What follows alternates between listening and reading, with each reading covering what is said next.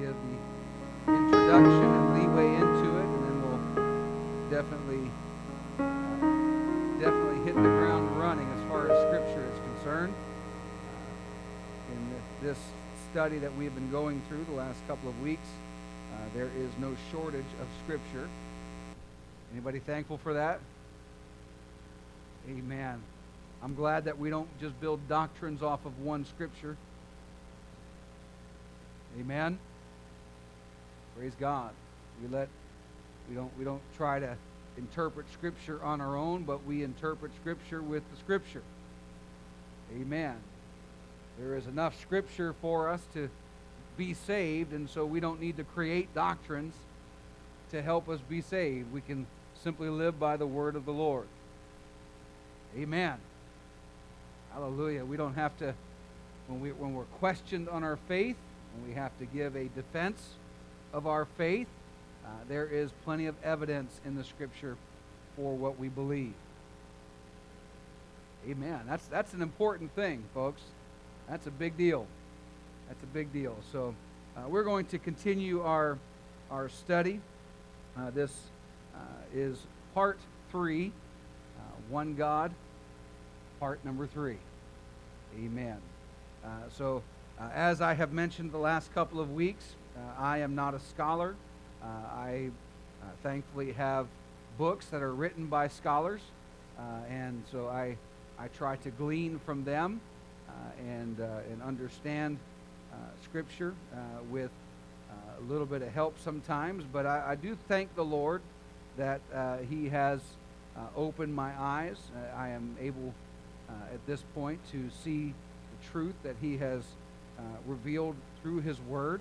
Uh, and I, I really am extremely thankful for that. Um, you know, it, it is uh, very important that we not, and we're going to actually read scripture about this tonight, that we're not blinded uh, to uh, the word of the Lord by traditions, by philosophies, by the rudiments of men, uh, but that we simply uh, see what the scripture, the word of God, has to say to us. And so, just to, to kind of go back and, and recall some of the things that we've talked about. Anybody remember the two word phrase that we've discussed, that we introduced? Monarchianism is one word. Modalistic. So modalistic monarchianism uh, is what has uh, what we call oneness Pentecostals have been uh, put under the umbrella of modalistic monarchianism. Uh, anybody want to attempt to give a brief description of modalistic monarchianism? Wasn't sure anybody would necessarily step up to that.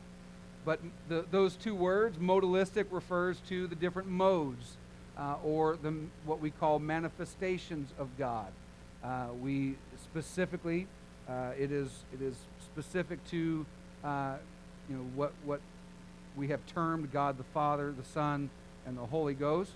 Uh, and so, so in those three manifestations of God, they, uh, uh, they have been referred to as the modes, the modes of God. So that's where modalistic comes from. Uh, and so uh, the second word, monarchianism, means uh, one rule, so a, a, a one God reign. Okay? And so we believe that one God reigns or rules, but he has revealed himself in three different modes or manifestations, but uh, as I have told you the last couple of weeks, uh, I do, even though it, it may uh, seemingly fit uh, a description of a oneness Pentecostal, I do resist uh, coming under umbrellas like modalistic monarchianism uh, because I simply want to believe the Scripture. I don't want a label to define what I believe. Uh, and you can carry that conversation into other areas and aspects of you know, why do we call ourselves Pentecostal? Why do we call ourselves apostolic? Why do we call ourselves these things? And, and that, that can have the same effect. But really, when it boils down to it, we just want to believe the Scripture. And so, so uh, the, the, when we talk about the oneness of God or one God, uh, or uh, as, as some would call us, Jesus' name or Jesus only, uh, and, and so when we talk about that, or when we're talked about, Uh, we are put under that umbrella of modalistic monarchianism, uh, and so they uh, try to box us in, but I just want to teach or live the Word. Uh, and so I thank, thankfully, I'm not ashamed of what I believe, and so we live in what the Scripture has to say.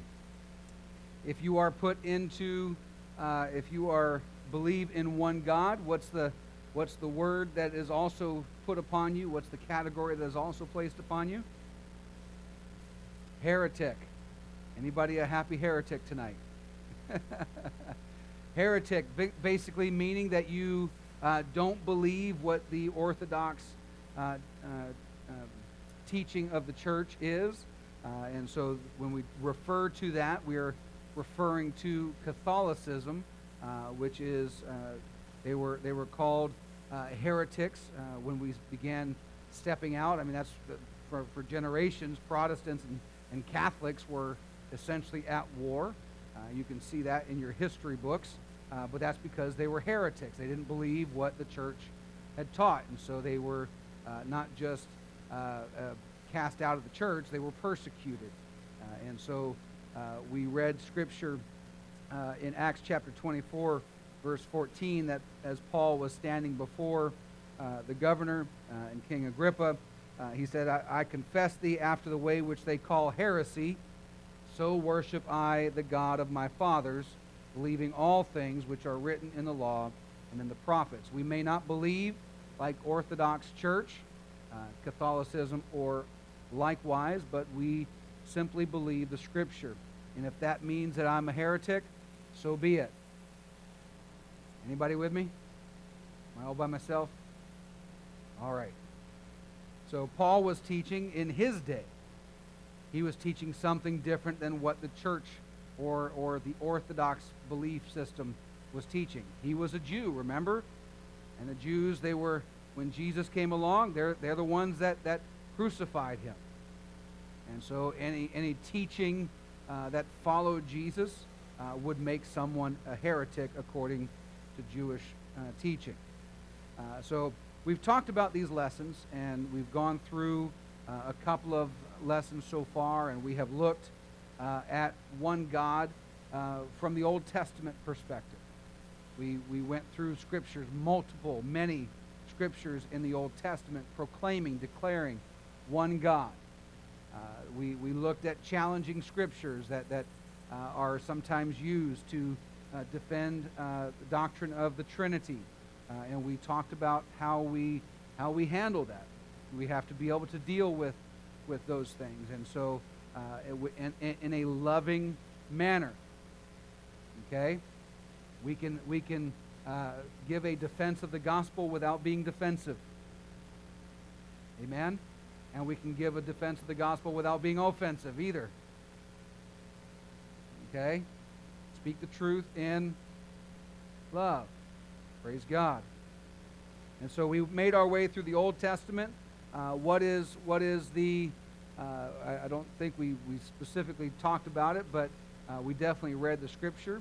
Uh, but the Jewish teaching uh, is called uh, in Deuteronomy chapter six, verse four. Anybody know what that's called in the Hebrew? The Shema, which means to hear.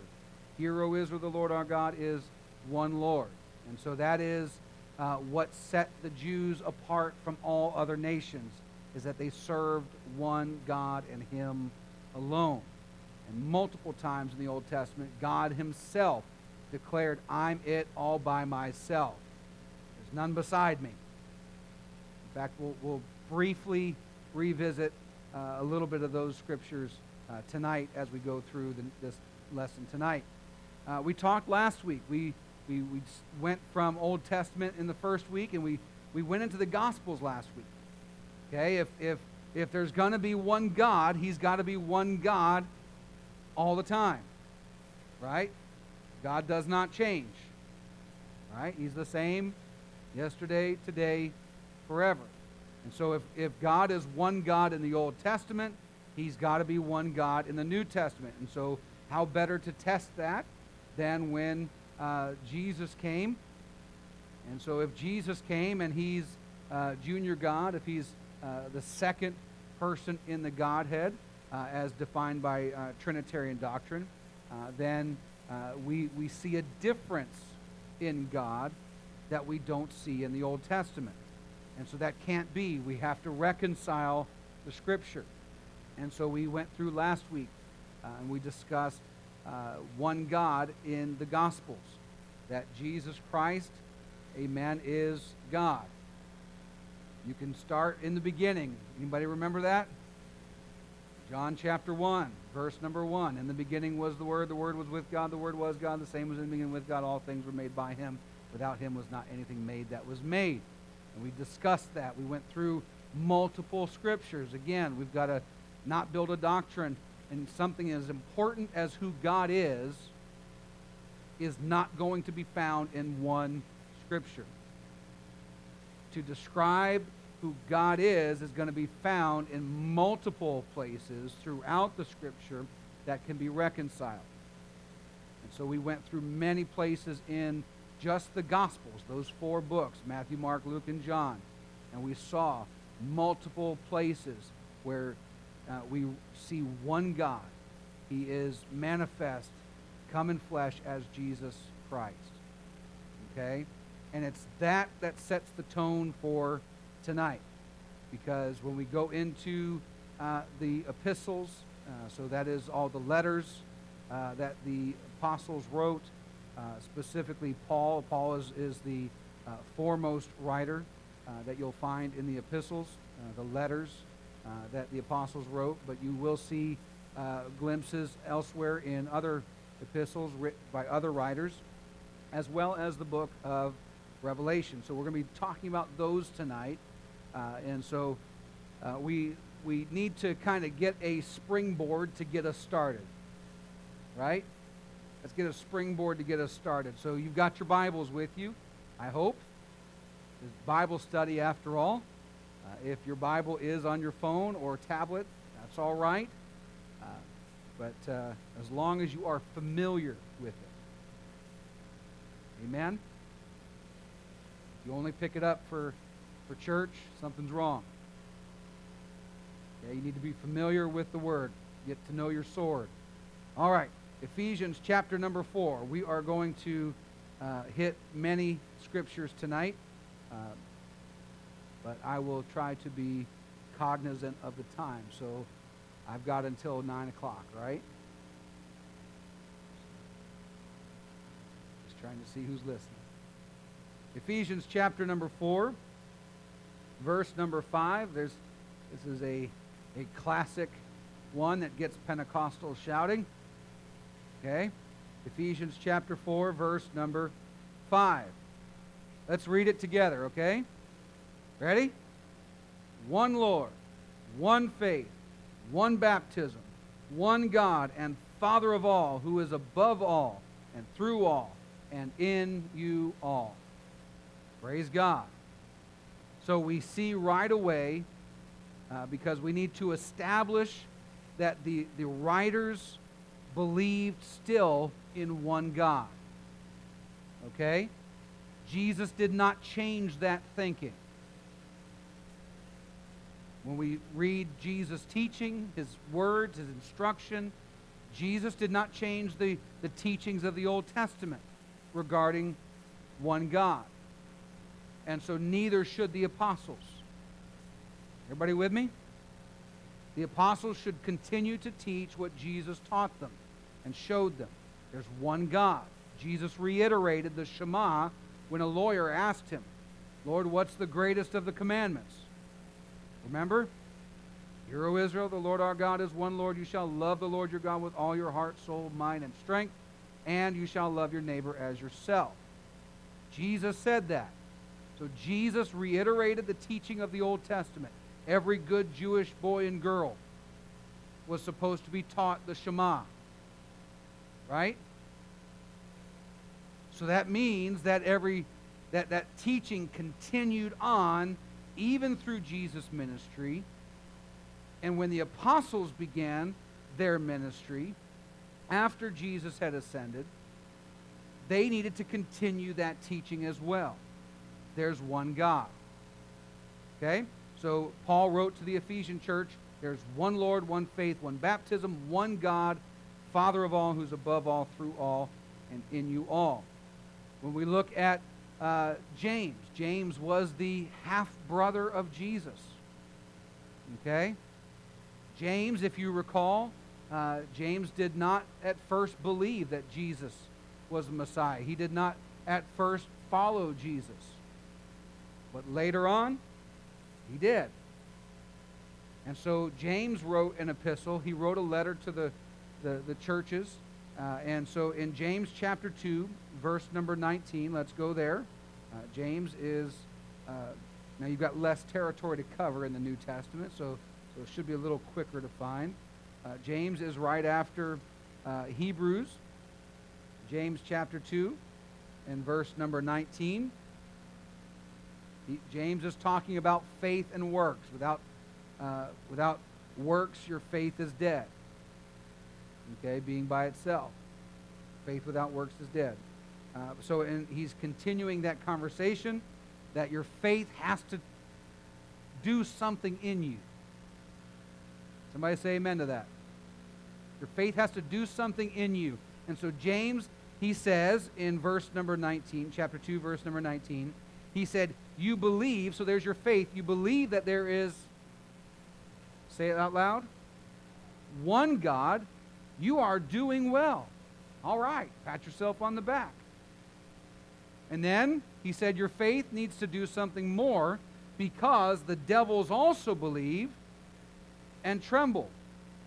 Their faith causes an action. You, you know that devils have faith? They believe that there's one God. And they tremble at that thought. What about you? Amen. So, James himself, the half brother of Jesus, now a follower of the Lord, he also dictates that there is one God. So, this teaching continues. We go into Romans chapter 11, verse 33.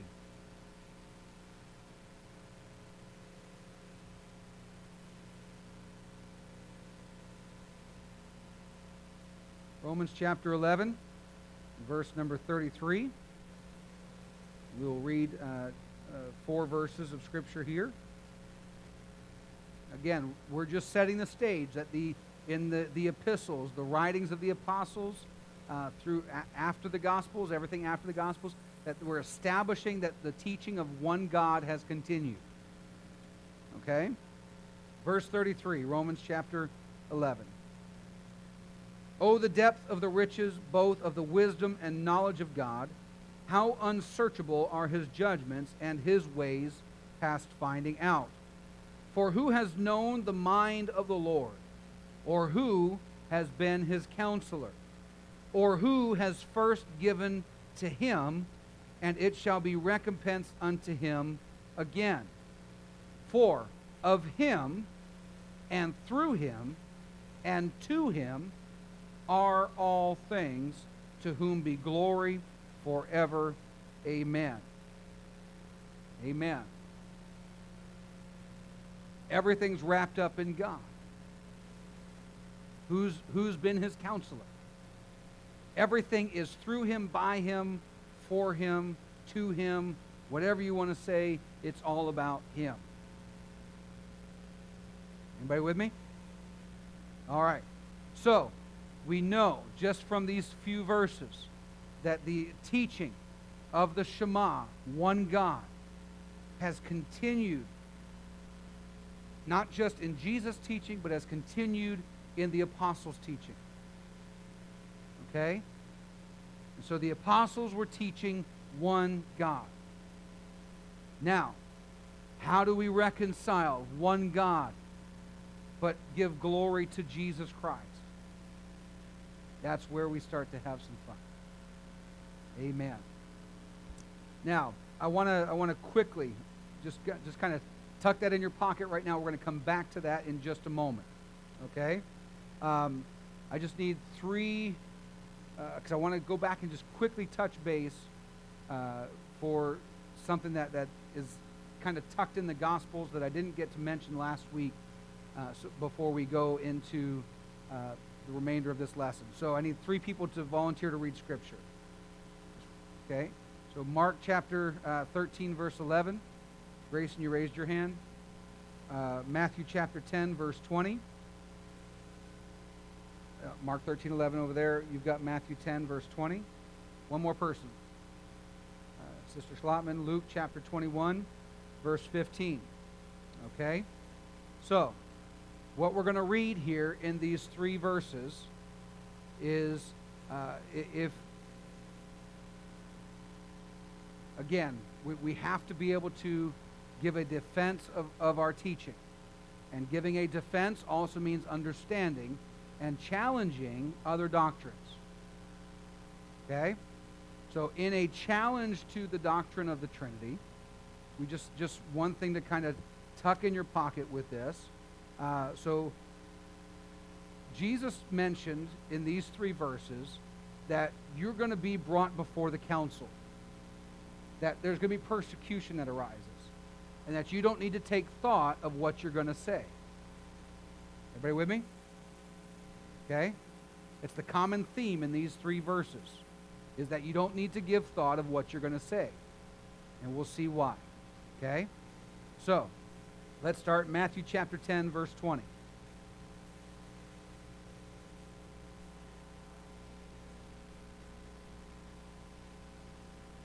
Okay, so if you're brought before the council and you've got to give an answer for your faith, give a defense, that you don't need to take thought of what you're going to say because who's going to speak?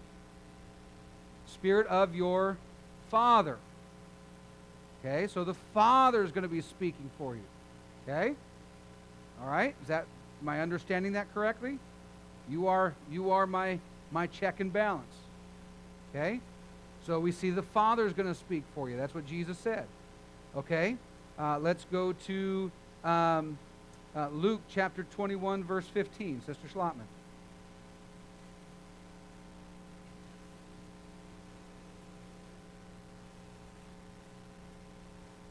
So who's who's going to give you a mouth? Jesus. Jesus is saying, "I will." Okay? Go back go back and read the context. Jesus says, "I will give you a mouth to speak." Okay?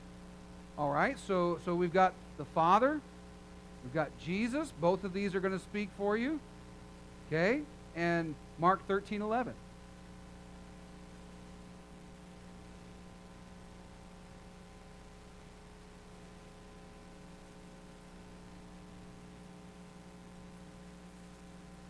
It's who? It's the Holy Spirit that's going to speak. So who's speaking for you? The Father, Jesus, or the Holy Ghost? Which one's it going to be? Well, if we, be- if we believe as we do, we believe that they're one in the same.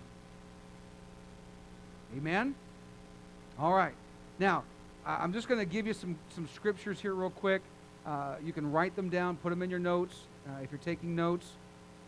Uh, but uh, you know, along those same lines as to you know who's going to speak for you, uh, which spirit is in you? Who's dwelling in you? Okay, uh, and so uh, Romans chapter eight, verses nine and ten. Verse nine speaks of the Spirit of God being in you. Verse ten speaks of Christ in you. Which one? Which one is it? 1 Corinthians chapter 3, uh, verse 16 speaks of the Spirit of God in you. 1 Corinthians 6.19 speaks of the Holy Ghost, which is given by God, which is of God, I should more properly say. Um, in Ephesians chapter 4, verse 6, we just read that. Uh, it's one God and Father above Father, who's above all, through all, and in you all. Okay? Philippians chapter 2, verse 15 speaks of God working in you.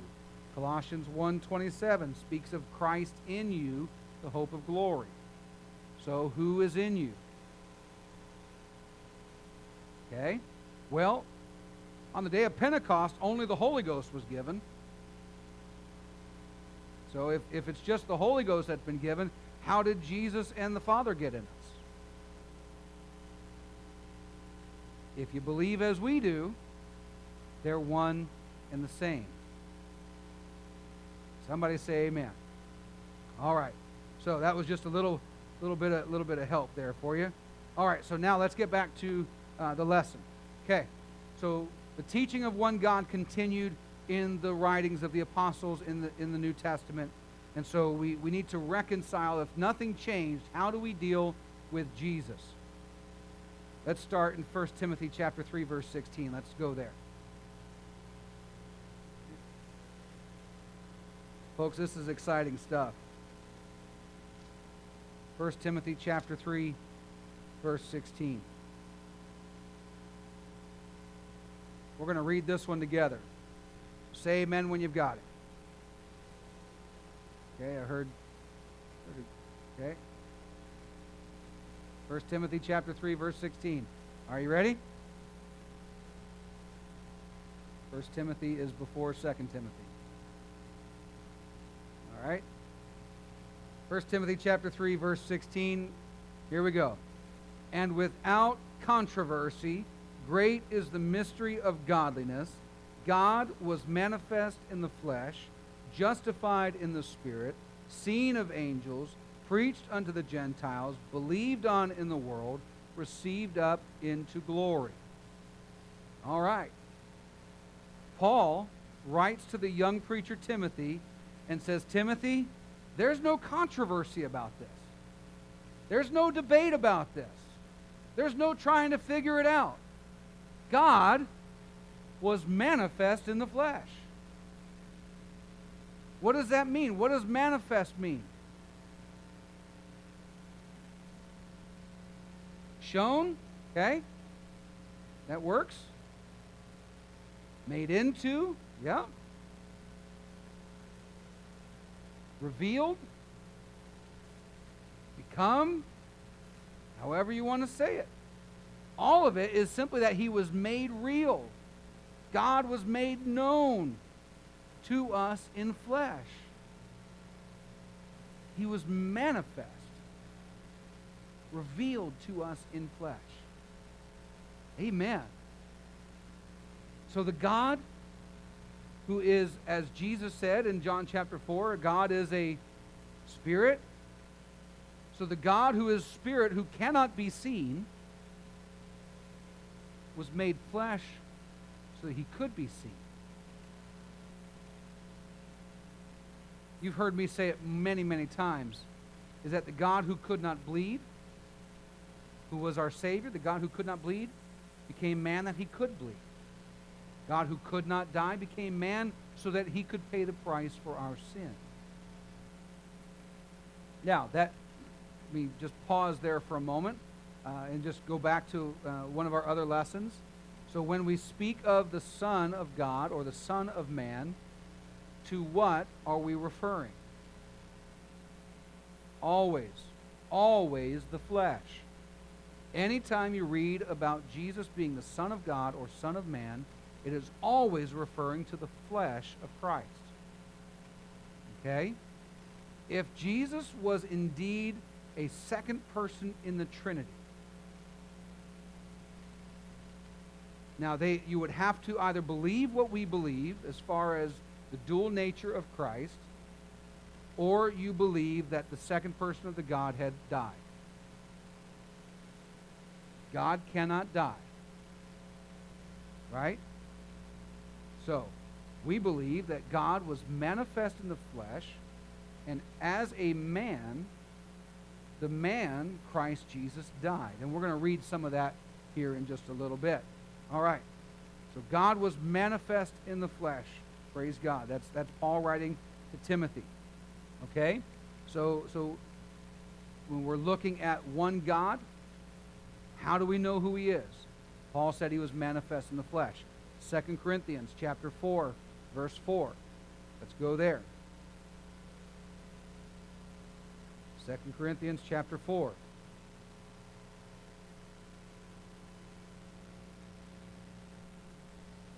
We're going to read a few verses of Scripture here. All right, 2 Corinthians chapter 4, verse 4. In whom the God of this world has blinded the minds of them which believe not, lest the light of the glorious gospel of Christ. You notice what he says? Who is the image of God should shine unto us. For we preach not ourselves, but Christ Jesus the Lord, and ourselves your servants for Jesus' sake. For God, who commanded the light to shine out of darkness, has shined in our hearts to give the light of the knowledge of the glory of God where? In the face of Jesus Christ. The words of Jesus just ring in my mind when he spoke to Philip. When Philip asked him, Lord, show us the Father, and it will be enough for us. Jesus said to Philip, Philip, have I been so long time with you, and yet you don't know me? If you've seen me, You've seen the Father.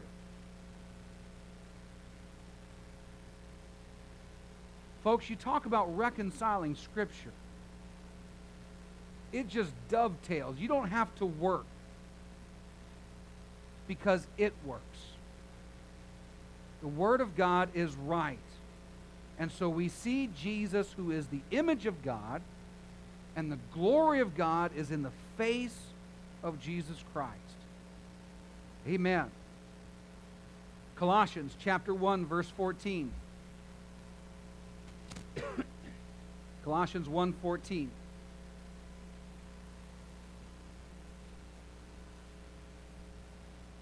Speaking of Jesus, again, the, the writer has continued the teaching of one God. Okay? There's no no confrontation there. So we're trying to figure out how Jesus fits into this one God uh, and how we reconcile that. And so, so far, we've seen God was manifest in flesh.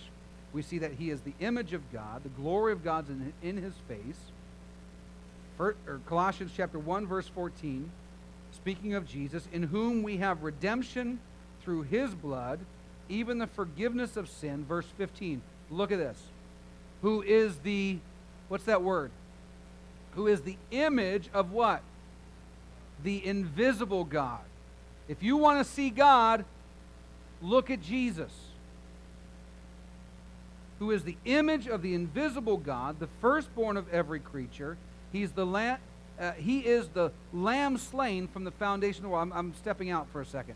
He's the lamb slain from the foundation of the world, the plan of salvation from the beginning. That's why when we say the firstborn of every creature, in the beginning was the Word, the Word was with God, the Word was God, the same was in the beginning with God. What's that word, word, in the Greek? Logos. What does logos mean?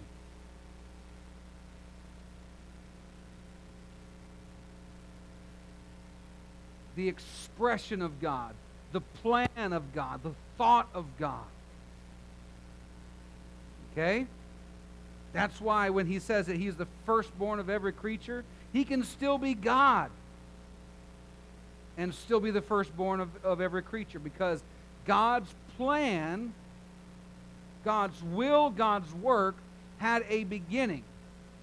Sonship always has a beginning. Okay?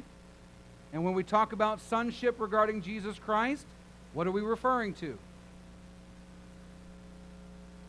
The flesh. Right. Okay. You got a number of things working there. You're keeping up. I, I'm, I'm glad to hear it. Okay, verse 16. For by him were all things created that are in heaven, that are in earth, visible and invisible, whether they be thrones or dominions or principalities or powers. All things were created by him and for him.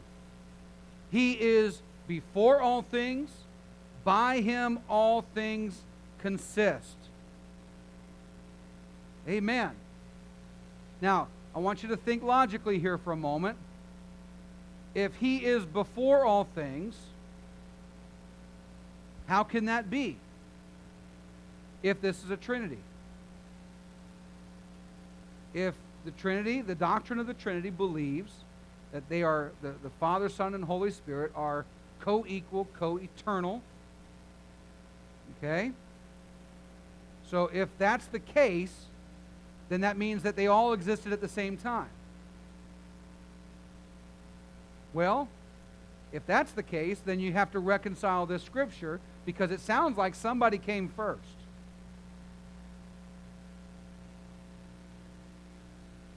Am I thinking logically?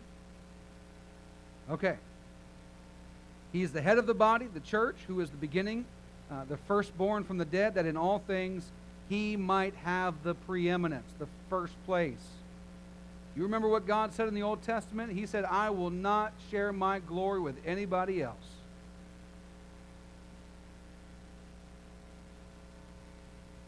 But we're not done. Verse number 19. For it pleased the Father. Now, Father, in this case, because he's, we're referring to Jesus Christ, is referring to the flesh. Okay? It's not every case when you talk about the Father, because he's our Father as well. Okay? He's the Father of creation. But in this case, we're referring in the context to Jesus Christ. And so it pleased the Father that in him should all fullness dwell. Fullness of what? I'm glad you asked. Let's have a look. Colossians chapter 2, verse number 8. Fullness of what? So Colossians chapter 2, verse number 8. This is where, again, I mentioned earlier that we've got to be careful that we're following Scripture and not the teachings of man. The Trinity did not come into existence uh, until man created it in around AD 300. Okay? I think it was roughly 8312. That's when it started. Okay? So, that's a creation of man. So we've got to make sure that we're not blinded, that we're not fooled by the doctrines of man. So Colossians chapter 2 verse number 8, beware lest any man spoil you through philosophy and vain deceit after the tradition of men, after the rudiments of the world, and not after Christ. Verse number 9. Let's read this together. Ready? For in him dwelleth all the fullness of the Godhead. We have seen that Jesus is the image of the invisible God with the glory of God shining in his face. And now we see that it pleased God that in him should all fullness dwell, and that in him the fullness of the Godhead dwelt bodily.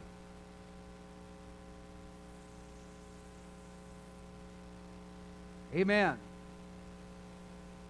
Folks, my Bible tells me there's only one true God.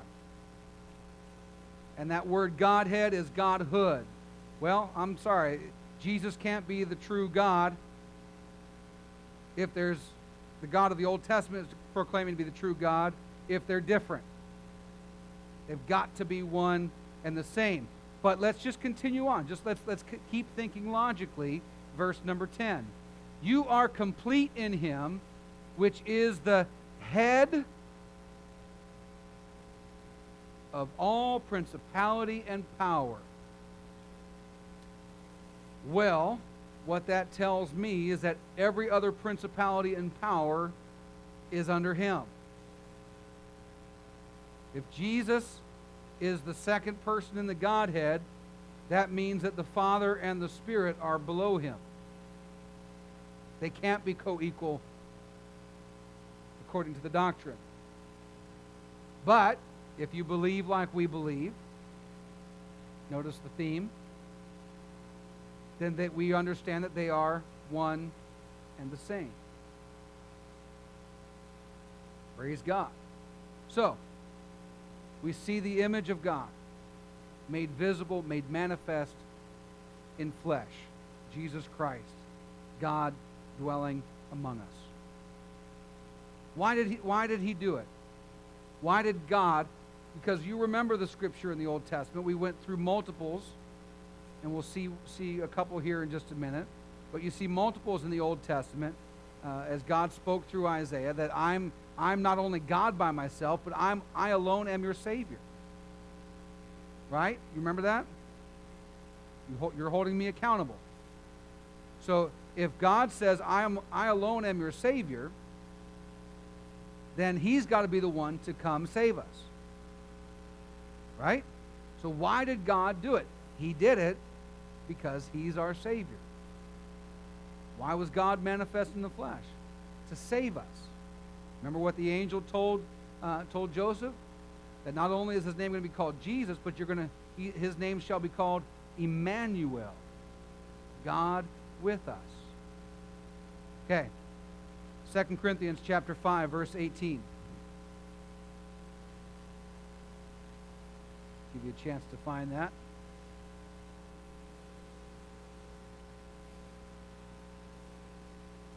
I remember as a teenager, Bishop asked me a question. I, I, I forget if I was dealing with uh, trying to confront Trinitarian doctrine or what whatnot, but maybe he was just trying to teach me. I don't know. Uh, but I, I don't remember the circumstances of it. But I remember the question. He asked, Where was God when Jesus was on earth? Now, you can actually find multiple answers about that, uh, but because uh, uh we understand God is not limited by space or time. Amen. But we're going to see one of those answers here. 2 Corinthians chapter 5 verse 18. All things are of God, who has reconciled us to himself by Jesus Christ and has given to us the ministry of reconciliation. Sounds great. Thank the Lord for it. He's reconciled us to himself. Verse number 19. To wit, that God was in Christ, reconciling the world to himself, not imputing their trespasses unto them. He's committed unto, unto us uh, the word of reconciliation. Now then, we are ambassadors for Christ, as though God did beseech you by us. We pray you in Christ's stead, be reconciled to God. For he has made him to be sin for us who knew no sin, that we might be made the righteousness of God by him. God alone is Savior. God was manifest in the flesh, and he did that for one purpose to reconcile us to himself, to bring us back into proper relationship with Him. And the only way to do that is if we could somehow be made righteous again. And we were made righteous by the blood of Jesus Christ. The image, bodily image of God. 1 Timothy chapter 2 verse number 3. It's almost like Paul reaches back into Isaiah's writing for a moment. 1 Timothy chapter 2 verse 3 For this is good and acceptable in the sight of God our Savior. Okay? Folks, Paul knew that Jesus is the one that came to save the world. He knows that. But Paul, right here, says that God is our Savior. You've got to reconcile Paul's own writings if you believe the Trinity. Okay? Who will have, verse number four, who will have all men to be saved, to come to the knowledge of the truth, for there is one God and one mediator, mediator between God and men. Who? The man. Notice that verbiage the man, Christ Jesus. God could not die. Folks, God, you got to be careful. I'm, I'm extremely careful when I preach to make sure that I never say that God died on the cross. God cannot die. But God manifest in the flesh, the flesh, the Son, died perfect sacrifice. But God did not die on the cross. Okay? So, one mediator between God and man, the man, Christ Jesus, who gave himself a ransom for all, to be testified in due time. All right, let's go to uh, Philippians chapter 2, verse number 6. So, right now, we're, we're still talking about uh, the one God who became man, and we're talking right now about why he did it to reconcile us to himself, to be our Savior, our mediator. In verse number, Philippians chapter 2, verse 6, uh, this is one of my favorite, favorite portions of Scripture. Uh, speaking of, uh, Paul, Paul says, Let this mind be in you, which was also in Christ Jesus. Verse number 6, who being in the form of God, thought it not robbery to be equal with God. Don't forget, these people who are writing this and the people who were ministered to by Jesus and taught, they, they saw him in a different light than you and I do because he was right there with them. And that's, in, in fact, why the Jews wanted to stone him. Is that you remember, remember the scripture last week? Is that this is a man who's making himself God. But we understand that it was God who made himself a man.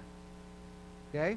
He's in the form of God, thought it not robbery to be equal with God, but made himself of no reputation, took upon him the form of a servant, was made unto the likeness of men. And being found in fashion as a man, he humbled himself, became obedient unto death, even the death of the cross. Okay, I, you gotta you got to pause right there. I'm, I'm I don't have all this stuff in my notes. I just this this is just stuff that I can't can't let pass. Okay? Found in fashion as a man, humbled himself, came obedient unto death, even the death of the cross. All right. So when you're wrestling with, with the doctrine of the Trinity, they're co-equal, co-eternal. Okay? So if that's the case, how can one be subordinated to another and still be God. What we understand, if you believe what we believe, is that God was manifest in the flesh, and the dual nature of Christ, he had to submit the will of the flesh to the will of the Spirit. Okay?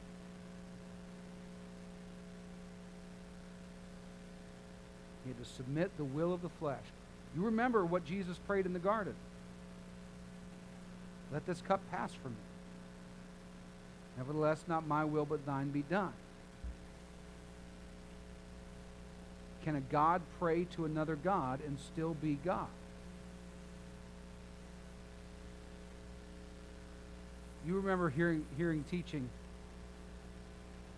that you pray to somebody who has authority and power to do what you cannot.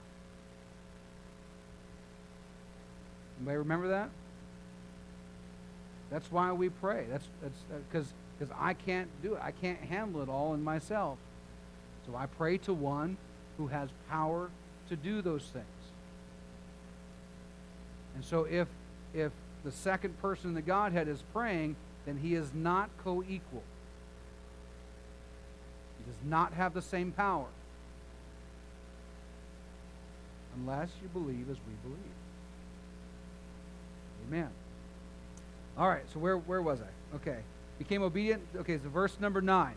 Wherefore, God has also highly exalted him and given him a name which is above every name, that at the name of Jesus, at what name?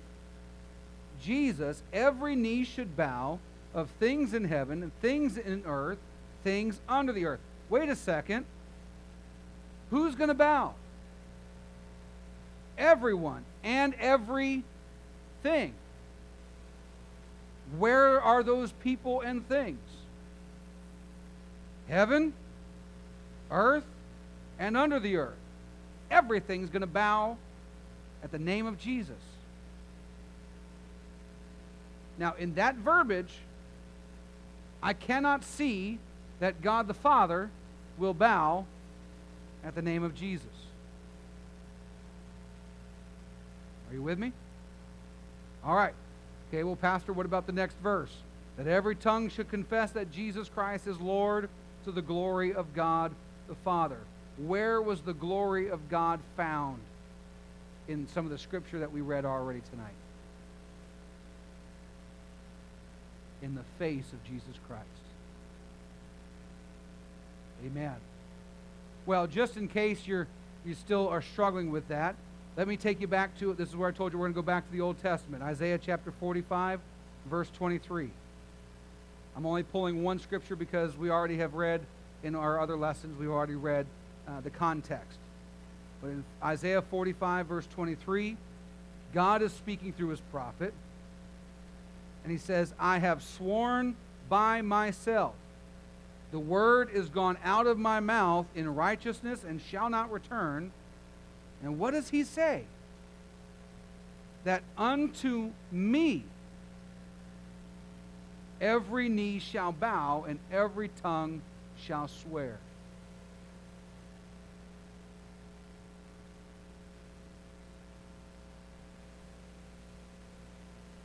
Scripture just, just works. The Word of God just works. Amen. All right. Uh, let me let's take a break for a moment. Let me let me give you a challenging verse. 1 John chapter 5 verse 7. Everybody everybody turn there. Folks, you got to know what you believe. Somebody say amen to that. I keep having you say amen because I want I want to know you're engaged. I don't need it, but I want to know that you're engaged, that you're, you're keeping up with me. 1 John chapter number 5, verse number 7.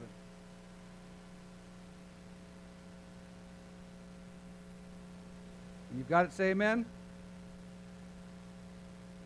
So, John writes, and he says, For there are three that bear record in heaven the Father, the Word, and the Holy Ghost, and these three are one.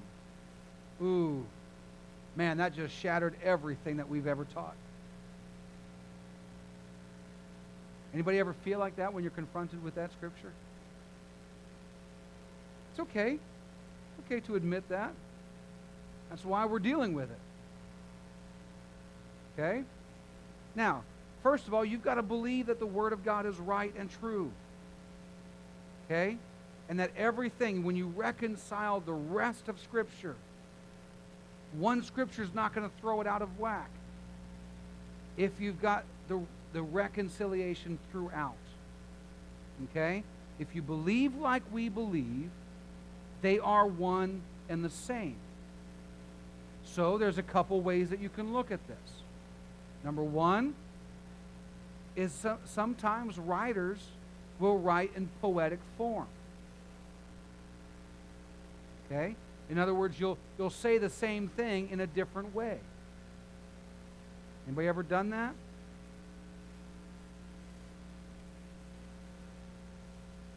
I, I, know I know I've done it many times in, in writing and teaching. You know, just to just to kind of help get the point across. You'll say it the same way or same thing in a different way. Preachers all many times you'll hear them as they're preaching uh, when they when they're trying to make a point. It's going to be this and this and this. Three different things, all meaning the same thing, just to bring the point home. It's emphasis. Okay? So that's one way to look at it. Uh, and, and I'm, I'm not a fan of, of running from Scripture. Okay? And so you have to know what you believe by reconciling the rest of Scripture. Who's the Father? What's his name? Go ahead. Don't be shy. Jesus. Can you prove that from Scripture? I hope so after these lessons. Who's the Word? Can you prove that from Scripture? Okay? Who's the Holy Ghost? Can you prove that from Scripture? Don't be scared of the Scripture. Okay? The same thing happens with uh, Matthew 28, verse 19, where Jesus said to go into all the world, preach the gospel to every creature, baptizing them in the name of the Father, the Son, and the Holy Ghost. You ever get scared of that one? Okay? Can you prove who the Lord is from Scripture. If you can, you don't have to fear it. Now, if you if you want a, an easy way out, but I challenge you don't don't take this way out. Okay? I'll give you an easy way out, but I encourage you don't take it. In John chapter 5, 1 John chapter 5 verse 7 that we just read, that there's three that bear record in heaven, the Father, the Word, the Holy Ghost. These three are one. Okay? I want to read in a couple different translations. Uh, I'm just I just grabbed a couple uh, to put them in my notes, uh, so I didn't I didn't search to try to find these. Uh, you'll find this this uh, reading in many translations now, um, and so I'm going to read uh, from the American Standard Version, um, and the American Standard Version of the same verse says, "It is the Spirit that beareth witness, because the Spirit is truth." That's another version. In the God's Word translation, it is shrunk down and says there are three witnesses. Do you know why? Again, I'm giving you an easy way out, but I challenge you not to take it. The reason is is that this verse, at least the way it, the way it's uh, here in the King James, is not found not only in an increasing number of modern translations, the, but the reason that you can't find it in many modern translations is because there's no, uh, what, what uh, one writer said, no attestation for this verse in the early Greek manuscripts. In other words, it might not should be there. Okay? Now that's a, that's a challenge. Do you understand why I'm challenging you not to take that easy route? Because the same thing can actually be said about Matthew 28 19. But if you know your scripture, you don't have to fear that. Because it lines up still with scripture. Because I don't want to be the one that starts to try to tear apart the scripture and say this doesn't belong there and this doesn't belong there. You see the danger? We've been given this word. That scripture does not contradict the rest of scripture. Take it. Let it be the word of God to you. Let it challenge you. Don't, don't try to tear it apart. Know what you believe. All right. So that's the challenging verse for the night. Okay? All right. So I'm just going to, we're going to end with just a, a couple other uh, portions of context here. In Jeremiah chapter 10, verse 10. What we find in Jeremiah 10, verse 10, is we find the king. Everybody say the king. Jeremiah 10 10. But the Lord is the true God. He is the living God and an everlasting king. At his wrath the earth shall tremble, the nations shall not be able to abide his indignation. Okay? He is the everlasting king.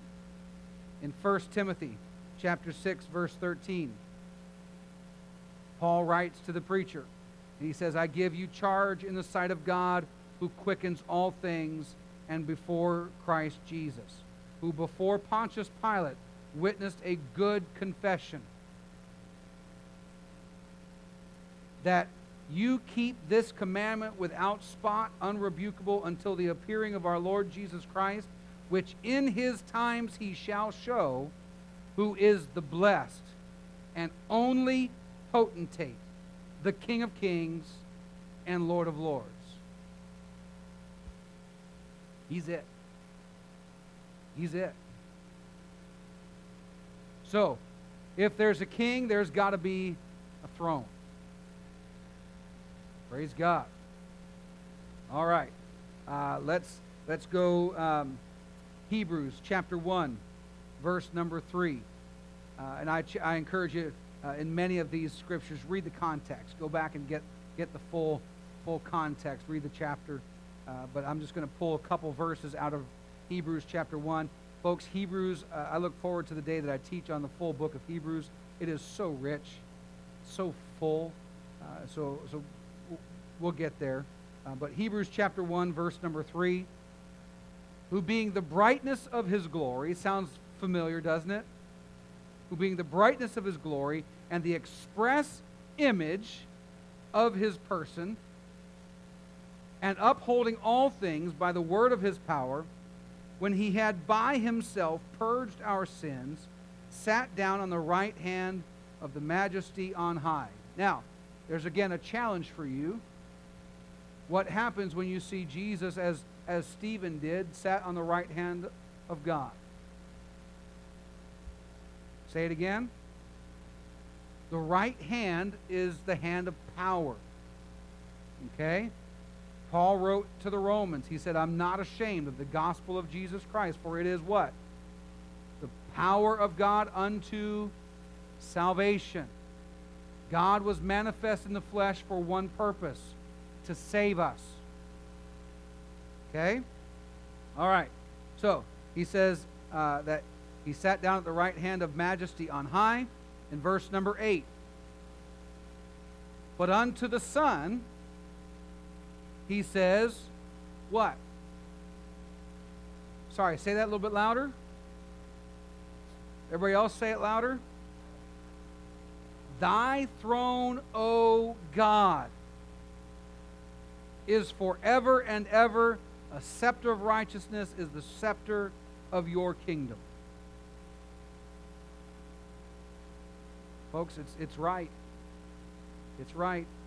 Uh, let's go to uh, Revelation chapter 4, verse 2. So we, we've got a king, we've got a scepter. Now he needs a throne. Revelation 4, verse 2. Immediately, John says, I was in the Spirit, and behold, a throne was set in heaven. And how many sat on the throne? Oh, folks, say it louder. One sat on the throne. One sat on the throne. Praise God.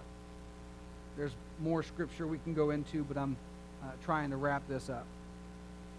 All right. God is the same. When?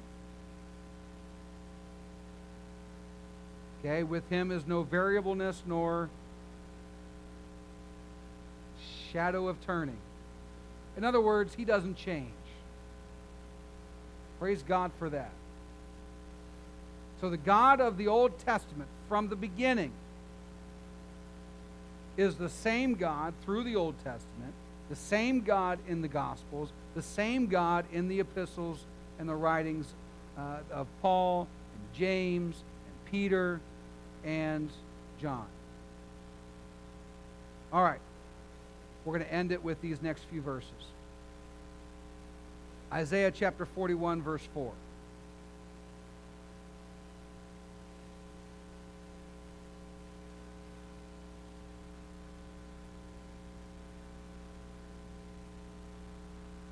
Who has worked and done it, calling the generations from the beginning? I, the Lord, the first and with the last, I am He. Okay? So God says, Who's done this work? From the beginning and to the end, I'm it. Okay? Isaiah 44, verse number 6. Thus saith the Lord, the King of Israel, and his Redeemer, the Lord of hosts. I am the first, I am the last. Beside me, there's no God. Okay. All right. Logically, can there be two firsts? Can there be two lasts? Okay? There's only one. God said, Old Testament, I'm first, I'm the last.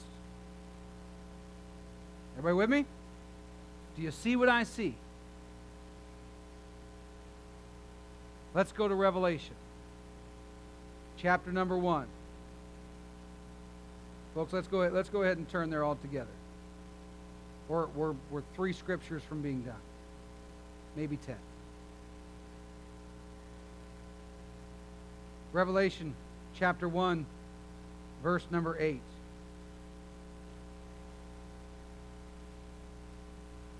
Jesus said, if you've got uh, a red letter edition, you can see that this is Jesus speaking. Jesus said, I am Alpha and Omega, the beginning and the ending, saith the Lord, which is, which was, which is to come, the Almighty. Okay? In case you miss it in the language, uh, Alpha and Omega are Greek letters. That is the beginning letter. In other words, that's our A. And Omega is our Z. Or if you're in Canada, Z. Okay?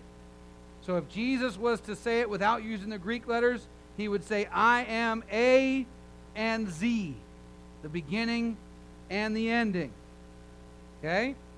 Folks, in the Old Testament, God said, I'm the first and the last. Here we're reading in Revelation chapter 1, Jesus says, I'm the first and the last. Hmm. Revelation chapter 22. This is our this is our final stopping point. Revelation 22.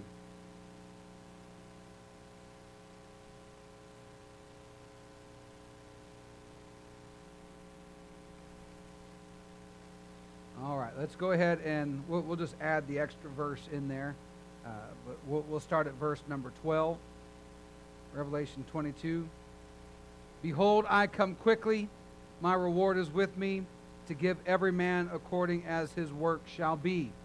Jesus says, I am Alpha and Omega, the beginning and the end, the first.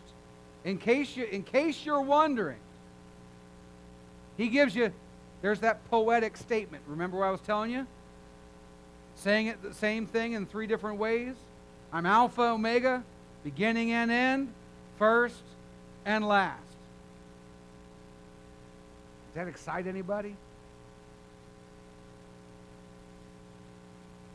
Blessed are they which do his commandments, that they might have uh, right to the tree of life. Remember the tree of life? Amen. And may enter in through the gates of the, into the city. For without are dogs, sorcerers, whoremongers, murderers, idolaters, and whosoever loveth and maketh a lie. Verse number 16. Praise God. I, Jesus, have sent mine angel to testify unto you these things in the churches. I am the root and the offspring of David and the bright and morning star. He's it. He's it. We've talked about these last three weeks. Not one God in three persons, just one God in three parts. Old Testament, Gospels, and the writings of the apostles. He's it. He doesn't change. One God all the time. Amen. And I thank the Lord today that that one God who came to this world, dwelt among us, who beheld his glory, glory as of the only begotten of the Father, full of grace and truth. That God, who alone is Savior, became man to pay the price of that salvation. But he's coming again. Praise God, he's coming again. And we're not going to see uh, a, a father who, who sacrificed his child, per se. We're going to see one God who chose himself and is now, he reconciled us to himself. He's coming back to get us. Amen. Let's stand together tonight.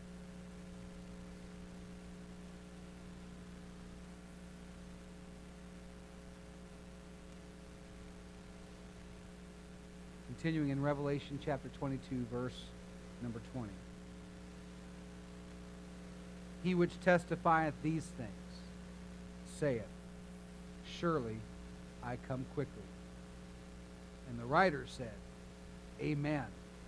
Even so come, Lord Jesus. Folks, if anybody, if anybody would have seen something that would have would have uh, stirred something up that that maybe God is not what we've been taught, John in his revelation would have seen it. And what he's saying is even so come, Jesus. God, we love you tonight. We are so blessed, so thankful, God, for your word. So thankful, God, for the truth, the knowledge of your scripture. I pray, oh God, that we not just leave this doctrine, leave these scriptures here and forget when we go from this place, but that God, we would continue to seek understanding, to pursue God, uh, knowledge of your word, and hide that word deep down within so that when the time comes, Lord, that the, the Father would speak, that when the time comes, the Son would speak, that when the time comes, the Holy Ghost would speak. And we know, oh God, that that is all you. And God, that you can give answer. You can speak through your people. God, I pray tonight, use us, lead us, guide us, Lord, in your way as we give you praise. In Jesus' name, amen. God bless you tonight. Dismissed in Jesus' name. Greet one another.